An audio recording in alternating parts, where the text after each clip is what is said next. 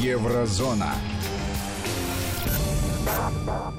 Здравствуйте, в студии Владимир Сергеенко и Сергей Корнеевский. Владимир, здравствуйте. Здравствуйте, Сергей. Здравствуйте, дорогие радиослушатели. Здравствуйте, дорогие радиослушатели. Сергей, я думаю, у нас есть проблема номер один. Да, мы все да. волнуемся. У нас э, действительно взгляды всего мира сейчас прикованы к Парижу. Там горит собор Парижской Богоматери. Сообщают, что уже обрушилась часть кровли. И шпиль... Хотелось бы экспертную оценку да. получить, что можно сделать и что делается в таких ситуациях. У нас сейчас э, на прямой связи со студией профессор Московского архитектурного института председатель Московского архитектурного общества Борис Убаревич Боровский. Борис Олегович, здравствуйте. Да, добрый вечер. Здравствуйте. Борис Олегович, нас интересует вот что. Э, так сильно горит, и насколько велика вероятность, что и дальше будет что-то обрушаться? Вот только что на кадрах мы увидели, опять кусок какой-то крыши обвалился. Что там за материал, и насколько велика вероятность, что и дальше будет э, что-то обрушаться? Ну, э, здание в готическом э, стиле, построенное в 12, 13, 14 веке, здание в основном, конечно, состоит из камня. Э, это каменная постройка, но я так понимаю, что часть кровельных конструкций все-таки была сделана из древесины. И вот если обрушился шпиль, это первый признак того, что там были и какие-то деревянные детали, может быть, деревянная подконструкция. Некоторые шпили уже в 20 веке внутренние конструкции меняли на металлические, но видите, как обрушился, значит, возможно, что там было дерево. А, я так понял, что загорелись строительные леса. А, и понятно, что горит верхняя часть э, собора. Нижняя, по всей видимости, наверное, будет сохранена. Но в любом случае это, конечно, трагедия, потому что это символ Парижа, это понятно, но это еще и фантастической красоты архитектурный шедевр. Это действительно вершина готики, и мы все знаем, архитекторы в том числе, знают, насколько это сооружение ценно как архитектурный памятник, прежде всего. Борис Олегович, а вот то, что вы говорите, что будет нижняя часть сохранена, каким образом? Ведь если сейчас туда будут горячие, горящие обломки падать, и температура, наверное, там довольно высокая. Но все-таки надо понимать, что каменное сооружение, оно более стойко к огню, чем деревянное. И все-таки у меня есть надежда, что вот нижняя часть э, здания, э, даже несмотря на то, что горящие обломки падают вниз, э, надо понимать, что нижняя часть все-таки имеет шанс остаться целой. Там, хотя готика это вообще очень такое ажурное построение здания. Понятно, что камень там точился из очень тонких элементов, и, наверное, при высокой температуре, конечно, и камень может пострадать. Но э, камень все-таки это очень прочный материал, и строили на века, и все-таки мы, наверное, все надеемся, что э, основной, основной костяк как бы, здания все-таки будет сохранен. Может быть такое, что пожарные вертолеты не задействованы и не принимается решение тушить пожар сверху для того, чтобы не уничтожить то, что внизу потоками воды? Тоже может быть. Здесь основная проблема все-таки в высоте здания. Здание, хотя и не, не очень высокое, но шпиль, по-моему, там 60 или 70 метров. И мы понимаем с вами, что пожарные машины, конечно, до таких высот не достают. Тем более, что если деревянные или какие-то леса загорелись, и они, огонь распространяется очень быстро, то здесь просто играет очень большую роль фактор времени. Тут э, просто пожарные могли и не успеть. А пожарные вертолеты, они не всегда могут справиться, особенно с большим огнем, потому что, вы понимаете, пожарный вертолет не летает над открытым пламенем. Он э, просто сам может быть уничтожен. И я вот э, вижу сейчас кадры, по телевизору показывают, здесь никаких вертолетов, конечно, не видно, здесь открытое пламя и очень мощное. Но все-таки это пламя находится в верхней части здания, что нам э, дает шанс все-таки сохранить хотя бы нижнюю. А что, кстати, с убранством внутренним будет? Я так понимаю, то, что наверху было, все, это потеряно. А вот дальше, да. внизу, э, какой, какие риски? Ну, э, мы знаем, что в соборе нет фресок. Э, значит, uh-huh. здание очень красивое, очень строгой архитектуры. Э, опять же, повторюсь, э, если э, камень выдержит вот эту нагрузку э, падающих, горящих обломков и так далее, то, наверное, э, значит, внутри здания могут пострадать только какие-то артефакты или картины, или то, что там находится внутри, привнесенное в этот интерьер но э, все-таки самое главное, чтобы э, удержался каркас здания, потому что здание, любое готическое здание, это прежде всего его, его каркас, это очень высокие готические колонны, которые держат все перекрытия, все крыши, все кровли. И вот э, вся надежда на эти колонны. Если они будут э, устойчивы, если при таких температурах и при таких горящих обломках они устоят, значит и устоит сам каркас, и э, есть надежда, что мы сможем сохранить все-таки э, здание как основу. Вот если сохранится здание как основа, это все-таки э, все-таки э, момент для реставрации здания, а не для, для его восстановления с нуля. Э, есть надежда, что все-таки э, мы пойдем, или, по крайней мере, французские архитекторы и реставраторы пойдут по первому пути. Борис Олегович, тут еще сообщают, вот только что пришло, что крыша собора Парижской Богоматери полностью обрушилась полностью обрушилась. Но, да, тем не менее, часть. вот видите, пока часть. все стены и все стоит. Я так понимаю, вот то, что вы говорили про ажурные конструкции, да? Да. Это, ну, вы, вы это все-таки... Ага готическая архитектура, она еще э, э, чем хороша и чем, чем привлекательна с точки зрения вот, архитектурной какой-то темы, это э, так называемые контрафорсы.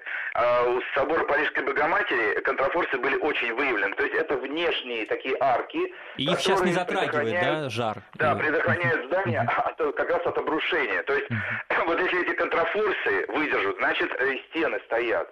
Вот э, самое тяжелое будет потеря, если контрафорсы начнут разрушаться. Тогда они не смогут удержать само перекрытие центрального нефа, и вот это центральное э, перекрытие может тогда полностью быть потеряно.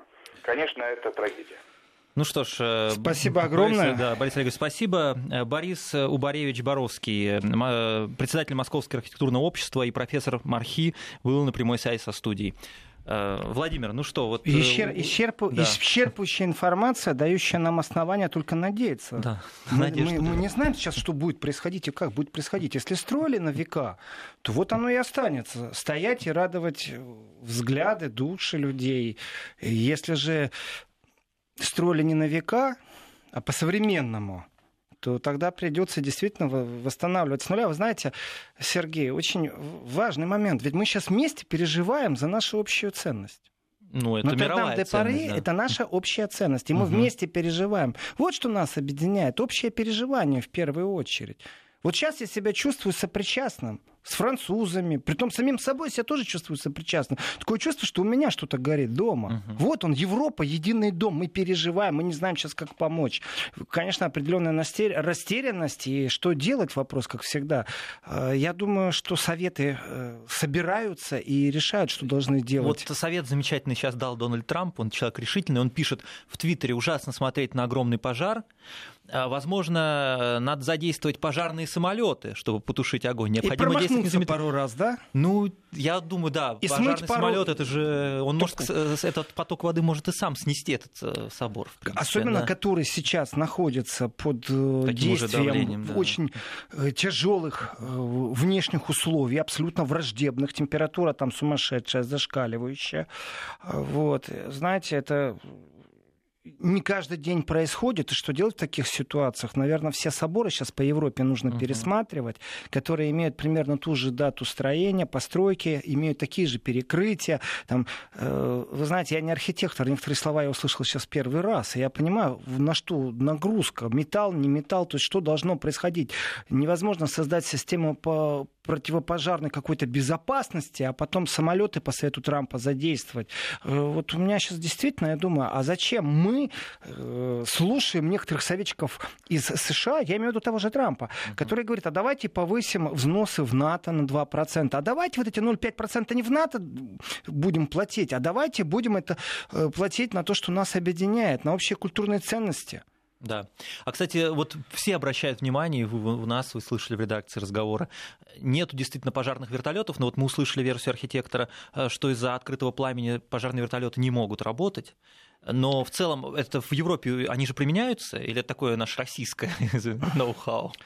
Э, я думаю, кстати... В я вот, вы знаете, через несколько первое, минут. Что скажу, да. Первое, что я скажу, э, какое время 7 минут средних по Москве вертолет ну, взлетает э, в любую точку максимально? Э, я не знаю насчет тут конкретно времени, но это происходит действительно очень быстро. То есть, если большой крупный пожар, я, даже на складе на Я отвечу сейчас на прямой вопрос по поводу того, что в Европе с пожарными вертолетами, ну, немного с другой стороны. Вы знаете, существуют международные авиасалоны. И вот uh-huh. это ажиотаж антироссийских э, санкций, там, настроений, э, зачастую тяжело пробиться, чтобы что-то представить. Вертолеты военные, вертолеты гражданские, вертолеты МЧС — это все вещи, которые не стеснительно. Знаете, как в Афганистан транспортник, так у России берем. Как вертолеты, так у России берем. Вот пожар горит, так берите у России заранее, на выставке пускайте в свое время и начинайте эту тему развивать. Есть действительно э, нешуточные темы, и в данном случае по пожарным вертолетам. Э, насколько они есть в России, я не знаю. Значит, когда горела Испания, угу. пожары степные, скажем так, были задействованы вертолеты. Были. Когда были в Италии, то тоже были задействованы. И я помню тогда тоже предложение России, давайте мы вам поможем с самолетами и вертолетами. То есть здесь вот вопрос, кстати, о бюрократии Евросоюза. Нет в одной стране, в другой, пожалуйста, объедините МЧС ваших стран. Вы не можете объединить ни в кибербезопасности, ни в антитеррористической угрозе. У вас проколы за проколами. Вот МЧС, пожалуйста. Но очередной колокол звенит, притом не шуточный колокол, а такой серьезный. Угу. Нотр-Дам-де-Пари... Колокол это... там тоже есть, 15 тонн весит. Ну, это еще не обрушился. Пока нет, мне кажется, ну, да, нет, нет честно, сообщений. знаете, да. как-то отошло многие вещи на второй план. Пожар охватил новые части собора Парижской Богоматери, приближается к его смотровой площадке, сообщают сейчас с места. Вот только что. Есть, угу. есть странные вещи. Э, вот как такой маленький пожар или поджог, или что произошло из лесов, как оно перекинулось, и почему его остановить нельзя? Это действительно сейчас нужно полностью все соборы, которые внесены в наследие человечества по программе ЮНЕСКО. Кстати, Америка вышла из ЮНЕСКо. Да? Вот они и советы дают, берите самолет и начинайте тушить. Потому что им не интересно наше наследие, им не интересно. Новый цвет, да, у них свое наследие. Я себе представляю, разброс, это точная бомбардировка или что, с чем это спутал уважаемый Дональд. Но бывает. Это, кстати, не шутка. Я думаю, он в минуту трудности решил высказать солидарность. И, знаете, есть ну, такое да. понятие мозговой штурм.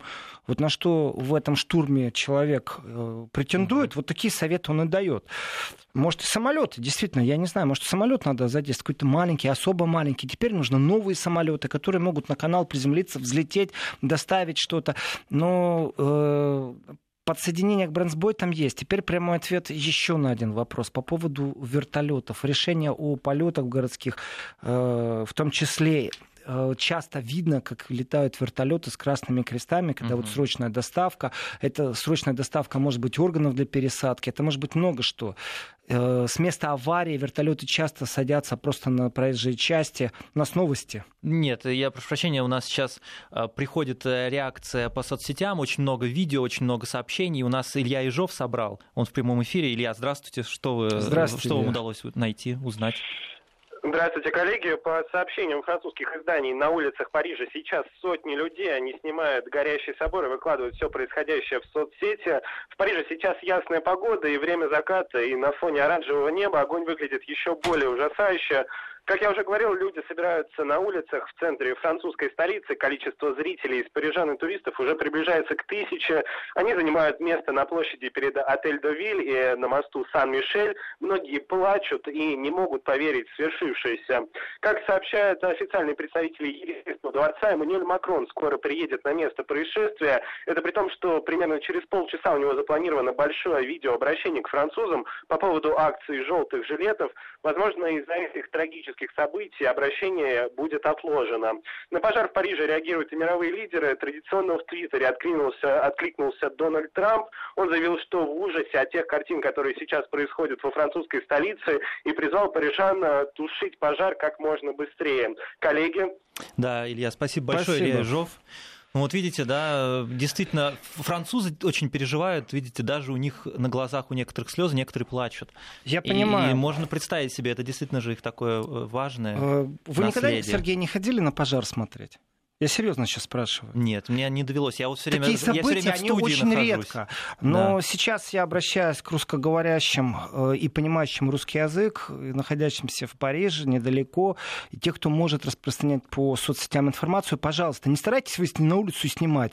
Тем самым вы мешаете доступу пожарных машин, то есть французских МЧС и прочее, прочее. Тут приходит сообщение, представитель собора заявил, что от собора ничего не останется. О, считает. Но он, наверное, может быть, сейчас находится в некоторой панике, хотя если посмотреть на то, что происходит, это ужасно. А я понимаю французов, да. которые плачут. Правда, да. я их понимаю. Вот прям на глазах исчезает история, угу. исчезает, исчезает та веревочка, которая соединяет весь мир с нами.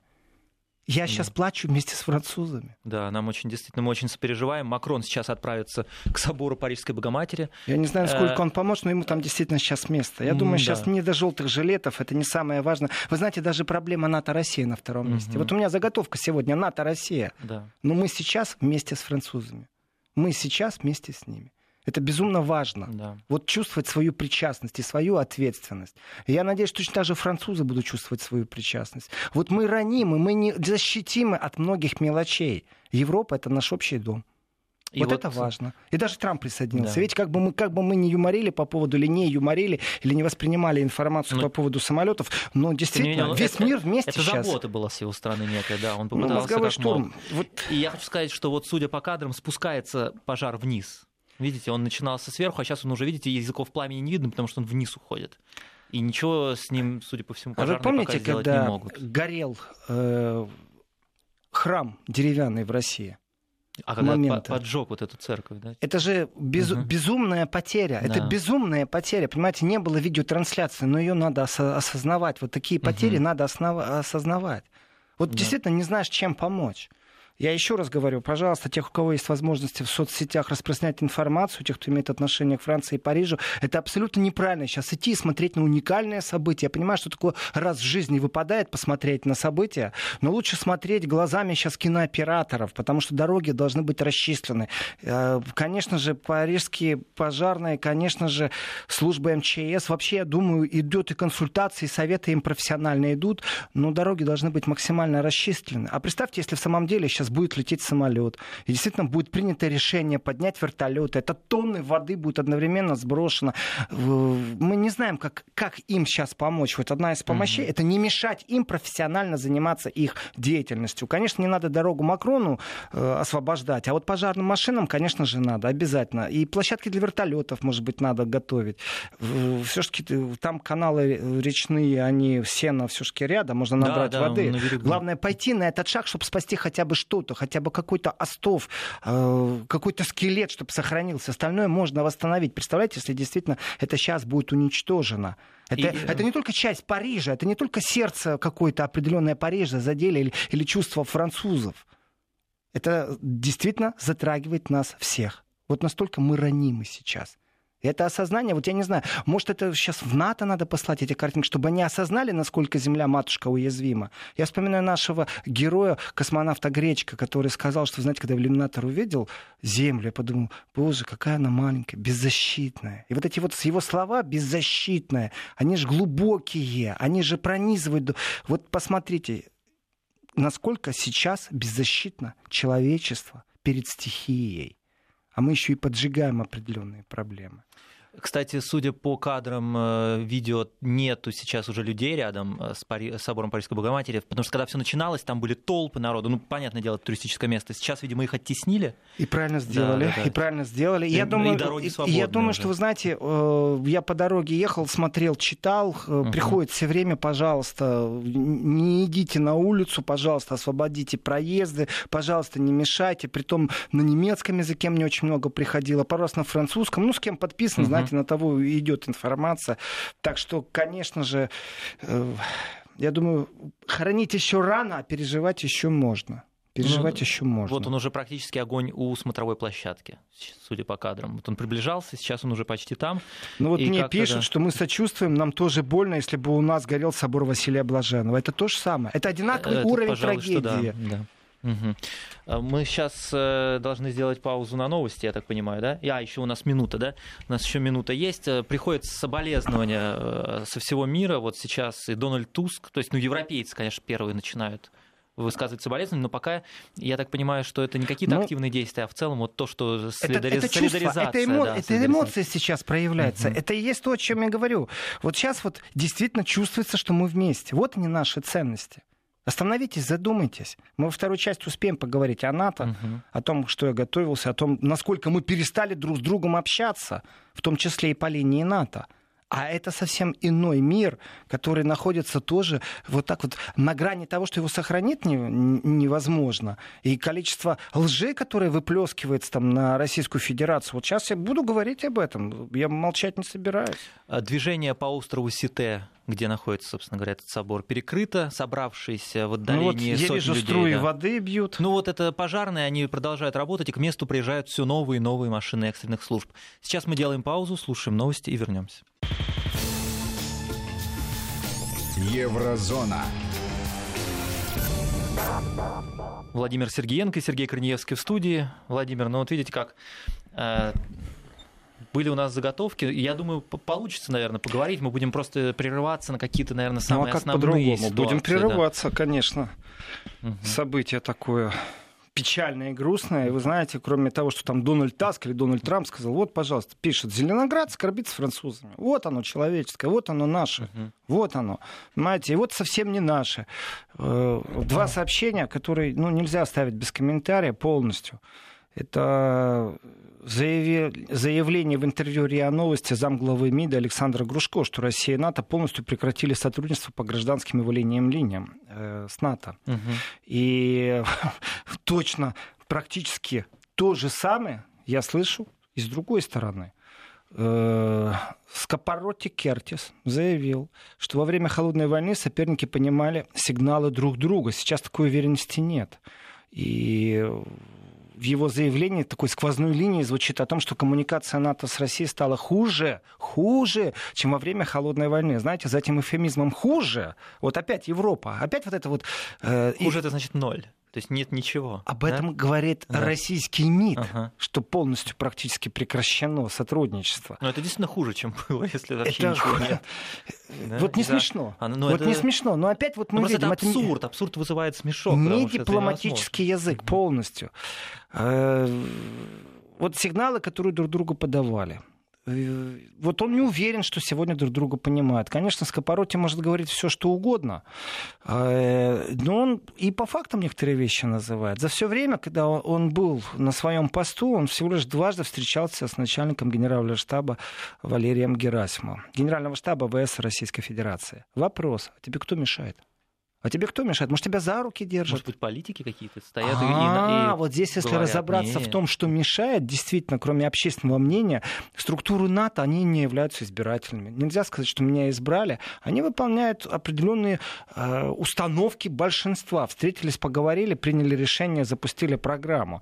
И э, общение, конечно, это же важная часть. Но вы знаете, я бы чуть-чуть по-другому интерпретировал, Сергей.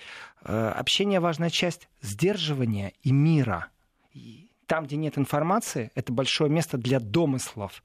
А домыслы в этом деле очень опасная штука. И отсутствие информации, оно начинается именно с окончания общения. Соответственно, безопасность ли сегодня Европа? Сегодня Европа не в безопасности э, от самой себя в первую очередь. Я думаю, это понимают все. Во вторую очередь уже можно говорить о том, что отсутствие безопасности, оно заложено в отсутствии контакта. Когда Рогозин уезжал, э, он был представителем России uh-huh. в НАТО, когда он уезжал, вы знаете, очень символический жест, посадил три тополя им там. Ну, пусть растут, смотрят и спрашивают, а что это такое? Тополя, вот, три тополя, символические. Э, мне кажется, что после Рогозина как-то все прекратилось. Если им не нравилась колкость, ирония или еще что-то, то теперь вообще ничего нет. Но это не так страшно, как полностью отсутствие коммуникации. Я прошу прощения, небольшое дополнение только что пришло. Очевидец сообщает, что шпиль собора Парижской Богоматери рухнул полностью. Пожарные могут работать только снаружи собора, написано. Ну, значит, только да. снаружи. Вот, вот так вот, вот, вот гореть может много что. Угу. Вот э, как бы не было, но конфликт на Донбассе, на Луганщине, это конфликты, которые имеют границы. Может быть, э, эти границы кому-то не нравятся, может, эти границы размыты, нету четкости, там линию, может, кто-то хочет четкую, плюс-минус серая зона, но тем не менее, этот конфликт на самом деле, он имеет границы. И зачастую те политики, которые раздувают определенные антироссийские настроения открытым текстом, они что думают? Действительно, что танк я повторять не устаю. э, Федеративной Республики Германия, которая находится в странах Балтии на границе с Россией, чем-то может помочь в глобальном конфликте? Вон, спасти не могут Нотр-Дам-де-Паре. Как они собираются планету спасать или Европу, когда существует оружие совсем другого уровня? Дело не в танке, не в этой символике. 5 марта, когда Э, произнесена была речь на заседании Комитета по делам вооруженных сил Сената США, Скопороти заявил о том, что нужно усиливать боевую мощь США. Я не знаю, куда дальше ее усиливать. Кажется, 700 миллиардов э, долларов у них. У меня бюджет. цифра была 660. У меня а, такое 660. ощущение, что эти 660 э, специально вот так вот как-то растягивают, ага. потому что 660 это уже две шестерки. Будет три шестерки, и тогда все ясно, все встало на своих ага. местах. Так вот, эффективно простоять росту, и вот здесь вот дальше, это его фраза, не моя, росту российской военной угрозы угрозы в Европе. Вы могли бы меня спросить, какое отношение имеет там, Сенат США, какое имеет отношение Скопороте э, и его речь на заседании Комитета по делам вооруженных сил Сената? Да очень простое. Он говорил о том, что нужно вооружать США эффективно, нужно повышать обороноспособность, потому что противостоять надо росту российской военной угрозы в Европе. А дальше стоит и во всем мире. Угу. Я так понимаю, что Европа очень сильно напугана очень сильно. Я так понимаю, что Америка собирается и дальше вооружаться в этом контексте. И, в принципе, я знаю одно место, одну инстанцию. Я даже могу телефон дать. Я могу имейл продиктовать сейчас. В принципе, это место называется Москва, Кремль, Путину. Напишите и спросите, а действительно бояться нужно так Европе? Я знаю, с кем договариваться надо, если вы боитесь. И генералиссимусы, знаете, такие командующие генералы кибервойск, они в Европе уже есть. И они призывают к тому, что нужно не только там защищаться, выстраивать, надо и атаковать. Мы же должны проверять нашу систему обороны там, или нападения. Как вы собираетесь? Вот э, я слышал, что военные это люди, которые меньше всего хотят войны. Но, видимо. И военные это те, кто умеет между собой э, угу. общаться. У них все четко они оперируют цифрами. У тебя 20 ракет, а у меня 30 радаров и антиракет. Угу. И кажется, что это такой, знаете, не очень глубокий разговор, но пустите в этот разговор трех политиков. Не надо пускать российских политиков. Пустите трех европейцев из разных партий. Зеленых, консервативные силы и кого-нибудь из новых, как они называют, популистов. Из Италии возьмите, из Германии возьмите. И посмотрите, о чем они будут говорить. Во-первых, они не договорятся. Во-вторых, будут друг друга перебивать, и каждый будет рассказывать свою историю, почему надо сделать что-то. Военные же четко будут оперировать фактами. В этом отношении, не знаю, наверное, рано впускать военных в парламент, чтобы они четко э, что-то а говорили. Военные, знаете, я так понял, по некоторым странам Африки и Ближнего Востока военные, не спрашивая, сами входят в парламент, когда им нужно. Э, Но не в Европе. Хорошая, в Европе рем... Хор... да? Хорошая ремарка. Не, ну почему? С точки зрения исторического периода, знаете, посмотрите, что творилось, какие диктатуры где были. Так часто сравнивают там времена застоя с временами расцвета в США. Ну, mm. сравнивают. Но посмотрите, как жил Иран в эти времена, до того, как не столкнули Иран и Ирак и не сделали им исламскую революцию. Yeah. Посмотрите, какое это было государство, как они жили, что они слушали, во что у них женщины одевались. Да, это такие фотографии, Посмотрите, по поройтесь в интернете, просто наберите фотография, фото, вот очень просто все. И год напишите, напишите там Иран. Все, больше ничего не надо, латыницей. И увидите абсолютно иной мир. Вот точно так же сегодня у меня нет доверия тем, кто мне предлагают революции во имя их блага и во время их демократии. Не их, во имя себя. И то думать нужно, стоит или не стоит. Потому что общие военные расходы страны-то за прошлый год превысили триллион долларов. Угу. Это в 22 раза больше, чем российские траты. Вот теперь рассказывайте, кого и кому бояться. И в принципе, честно вам скажу, Сергей, э, ведь бояться по логике вещей при таких расходах должна Россия. То, что Россия не боится, это эффективность ВПК российского. Который, кстати, 60 у нас миллиардов долларов военный бюджет, да? Ну, Что нужно такое? триллион разделить на 22. Э, хорошо. То, что говорила я, я Сара залез. Вагенкнет, она называла сумму около 60. Ну да. вот, да. Она называла сумму около 60. Сара Вагенкнет, это сопредседатель угу, партии мы ее знаем левых, да. Ну, она вроде бы как временно ушла, временно ушла из политики. Угу. Но вот мне в этом заявлении очень важно – В Европе есть такой локатор, ухо, большое-большое, которое вроде бы все сканирует, что происходит на территории Российской Федерации, в том числе и СМИ, и медиа. И, конечно, по официальным источникам э, сканируются не просто, что говорят СМИ, а еще что делают определенные э, заявления, как они влияют. Так вот, Грушко подчеркнул, Москва не собирается участвовать в гонке по наращиванию военных бюджетов. Э, точные, эффективные средства. Замечательно. Владимир, небольшая у нас пауза, джингл, и мы вернемся.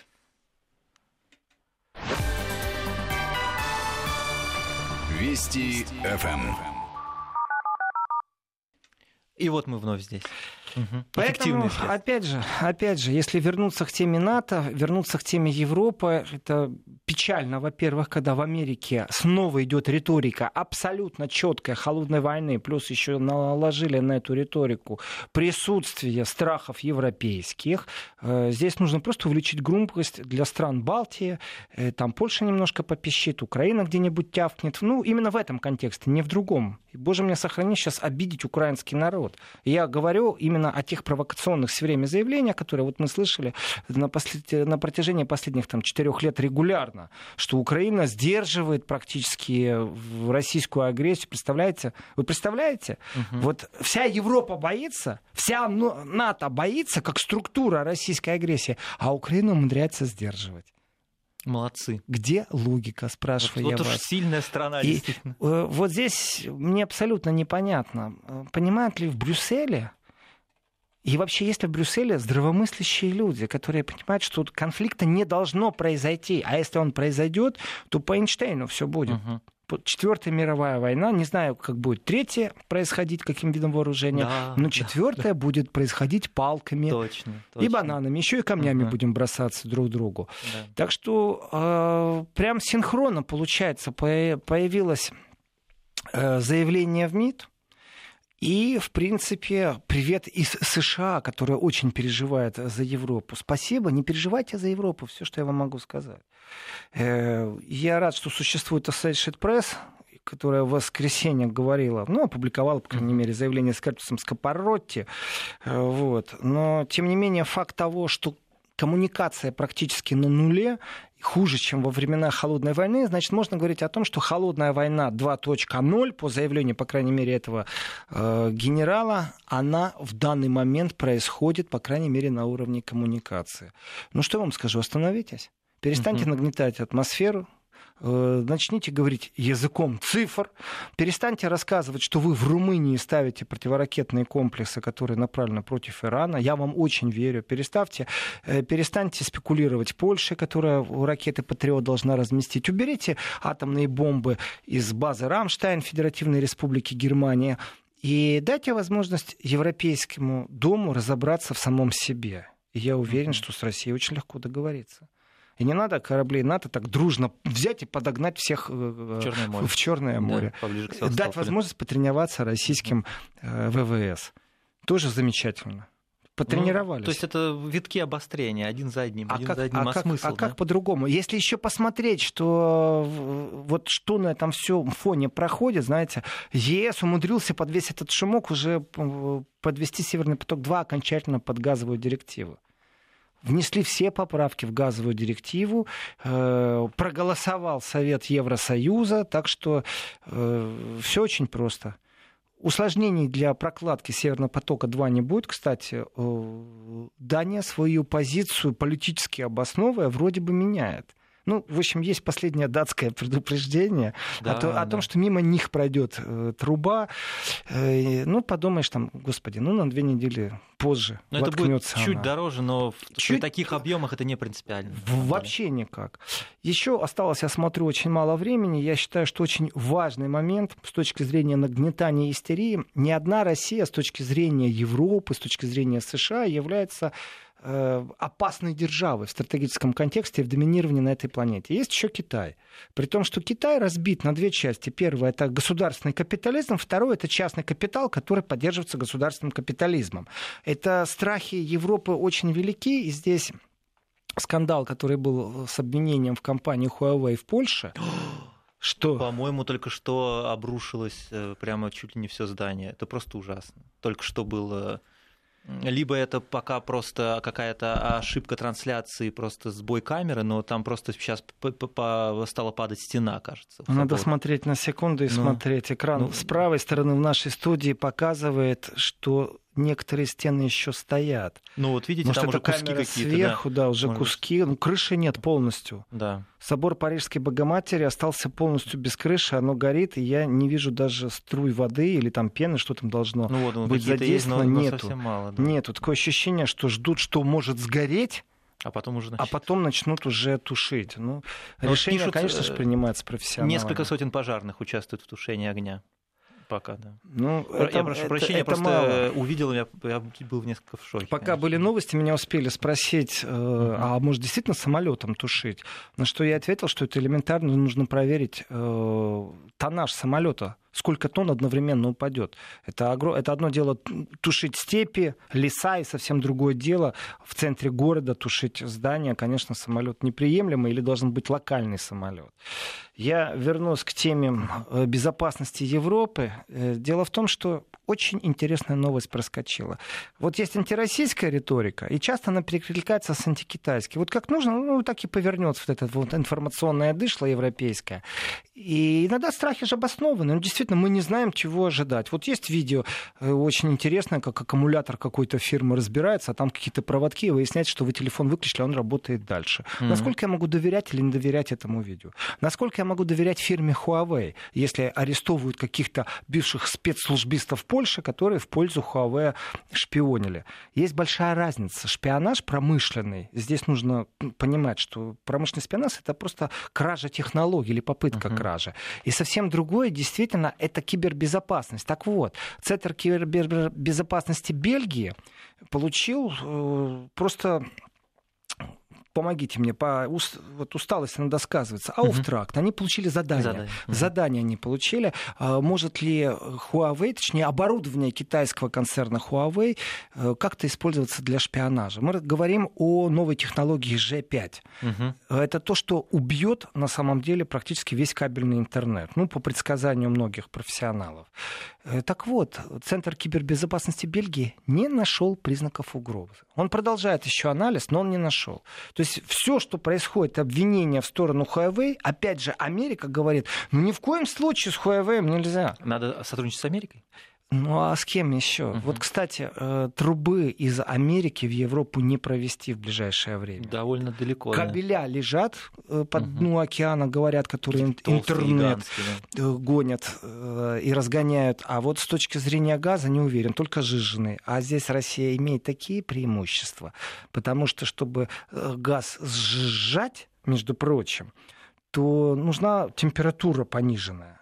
И Россия может использовать просто свое естественное географическое расположение для использования, потому что у нас в северной части, знаете, там холодно просто. Да. И опять мы американцев обскочим. Что ж тогда они делать будем? вот в самом деле, что они будут делать, что мы будем делать. Они будут козни строить. И в этом отношении согласован, вы знаете, новый трубопровод. Это то, о чем я говорю. Конкуренция очень большая из Норвегии в Польшу. Все в порядке. Вот есть директива э, по вообще как бы транспортные системы газовые, они должны полностью быть под определенными правилами. Правила хитрые, что они не должны принадлежать тому, кто производит газ ну, чтобы была возможность покупать газ у разных. А то вот вам газ принадлежит, и вам же труба принадлежит. Хочу поставляю, хочу нет. Но если труба вам не принадлежит, тогда по логике вещей я могу закупать, если расчленить ваш «Газпром» в будущем, uh-huh. попробовать закупить другого кого-нибудь газ, например, Туркмению, ну мало ли, то тогда по этим трубам можно этот газ покупать. А если принадлежит одному и тому же юрлицу, то понятно, что я буду свой газ в первую очередь продавать. Звучит логично. Звучит логично. Называется «Пустите меня на рынок». В принципе, Россию это тоже устраивает, потому угу. что доставка, во-первых, гарантирована, во-вторых, ускорена.